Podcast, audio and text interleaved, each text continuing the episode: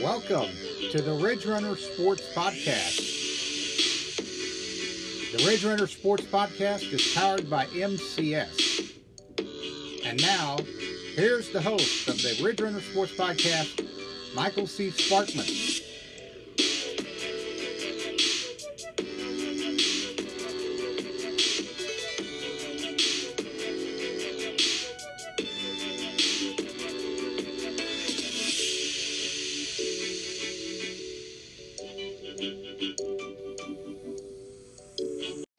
Well, hello everyone, and welcome to the Ridge Runner Sports Podcast. My name is Mike. I'm glad to have you here.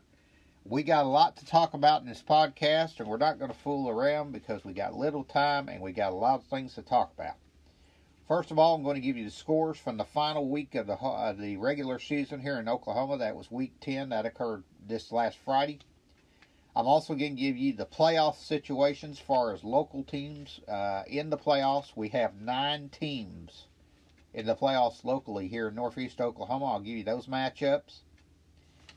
Uh, let's see. I'm also going to give you the Missouri playoff uh, football report. Uh, we have, of course, Seneca in the playoffs. I'll tell you how they did last week and if they moved on or if they stay home. And then uh, finally, we're going to give you, for the first time on the podcast, we're going to be giving you the basketball schedule for the Grove varsity girls and boys. So let's get to it. We got a lot to do. First of all, let's talk about the scores from Week 10 in high school football in Oklahoma. Week 10 scores. We'll start with Class C as usual. That's Blue Jacket and Blue Jacket, they lose at home in their final game of the year to Coyle 54 to 6. They end up with a season record of 5 and 5 and they do make the playoffs. And here in a minute after I give all the scores, I'll give you the playoff uh, situations. Class A6. That would be Afton and Afton they uh, win 37 to 8 in their final game of the season at home. They beat Ketchum. They end up with a 3 and 7 record overall though no playoffs for Afton this year. Also in Class A6, Commerce, they finished second in the district at 7 and 3 overall. They win their final game of the year. They played at home against Quapaw and won that game easily 41 to 7. So a 41-7 win for Commerce over Quapaw. Commerce, of course, in the playoffs, finishing second in their district. Fairland in Class A6, they ended up 2 and 8 overall on the season. They lose at home in their final game of the year to Oklahoma Union 46 to 8.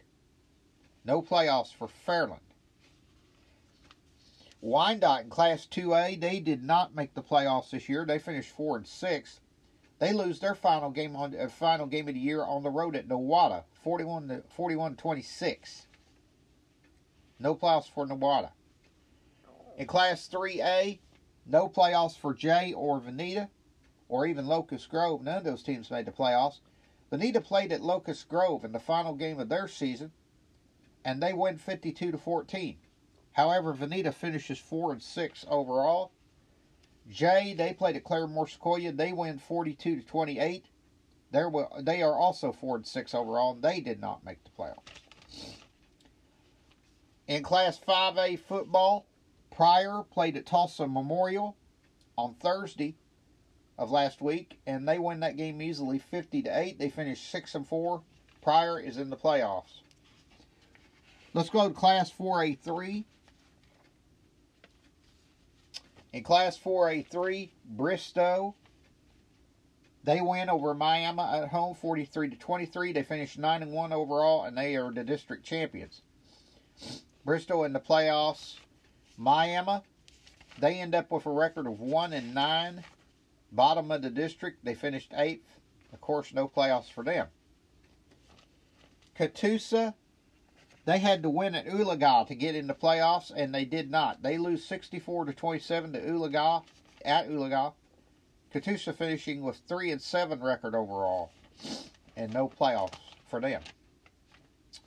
Oologah They did not make the playoffs either, even though they had a 5 and 5 record, but their uh, district record was not good enough. Cleveland, they hosted Wagoner at home and they lose 40 to 13 to the Bulldogs. Cleveland with a record of 6 and 4, they finished 4th in the district while Wagoner finishes 2nd in the district. Wagoner had an overall record of 8 and 2. Grove played at Tulsa McLain and got an easy win over McLain. That win was a 34-6 win for the Ridge Runners.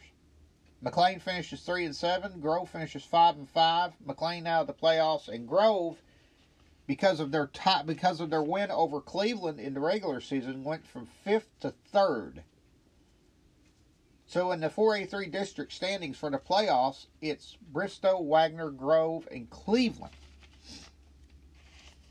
So a lot of good things happening in 4A3 this year. Grove finally making playoffs for the first time in nearly 10 years. Now let's give you the playoff situations real quick. Nine area teams are in the high school playoffs in Oklahoma. Here they are. In Class C, it's going to be Blue Jacket playing at Graham Dustin. In Class B, it'll be Watts playing at Depew and Oaks playing at Davenport. Class A, Colcord will play at Pawnee. Barnsdall will play at Commerce. Class 2A, Kansas will play at Sperry. Dewey will play at Adair. No teams from Class 3A. Class 4A, of course, Grove will play at Sallisaw. And in Class 5A, Pryor will play at Tulsa Edison.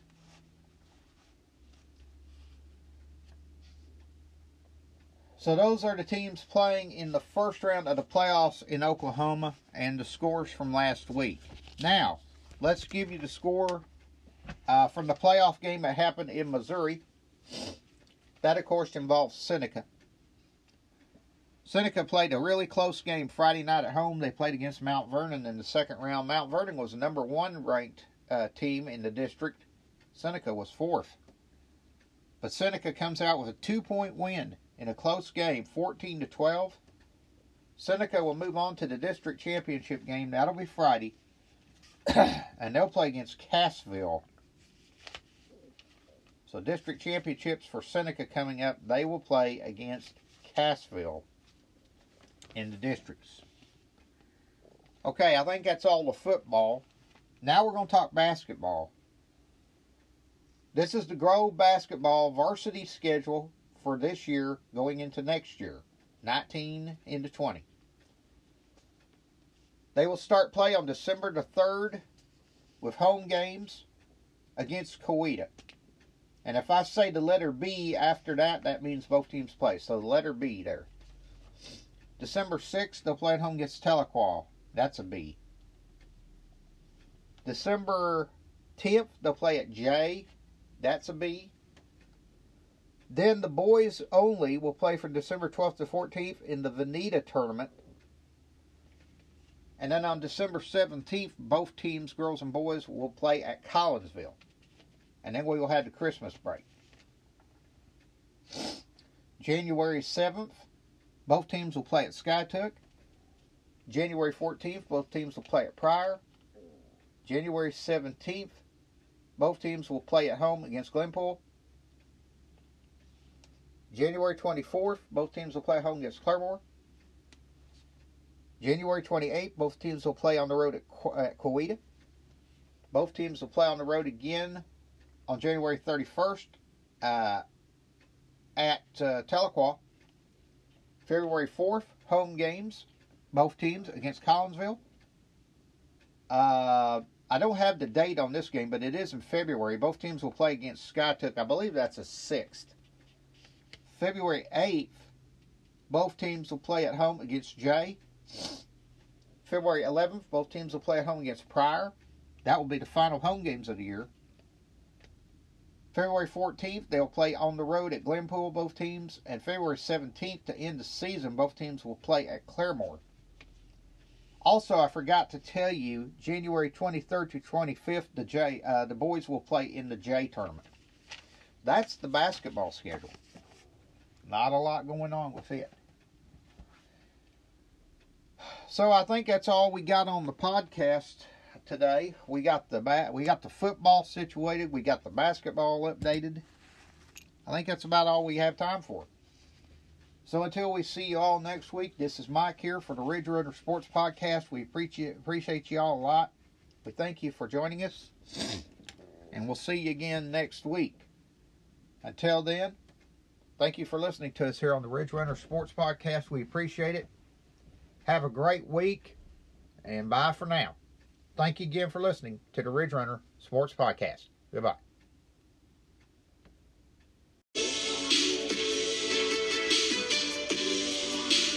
Thank you for listening to the Ridge Runner Sports Podcast with your host, Michael C. Sparkman, powered by MCS. We hope you join us next time on the Ridge Runner Sports Podcast for more up-to-date information on Grove, Oklahoma varsity sports. Thank you for listening to the Ridge Runner Sports Podcast.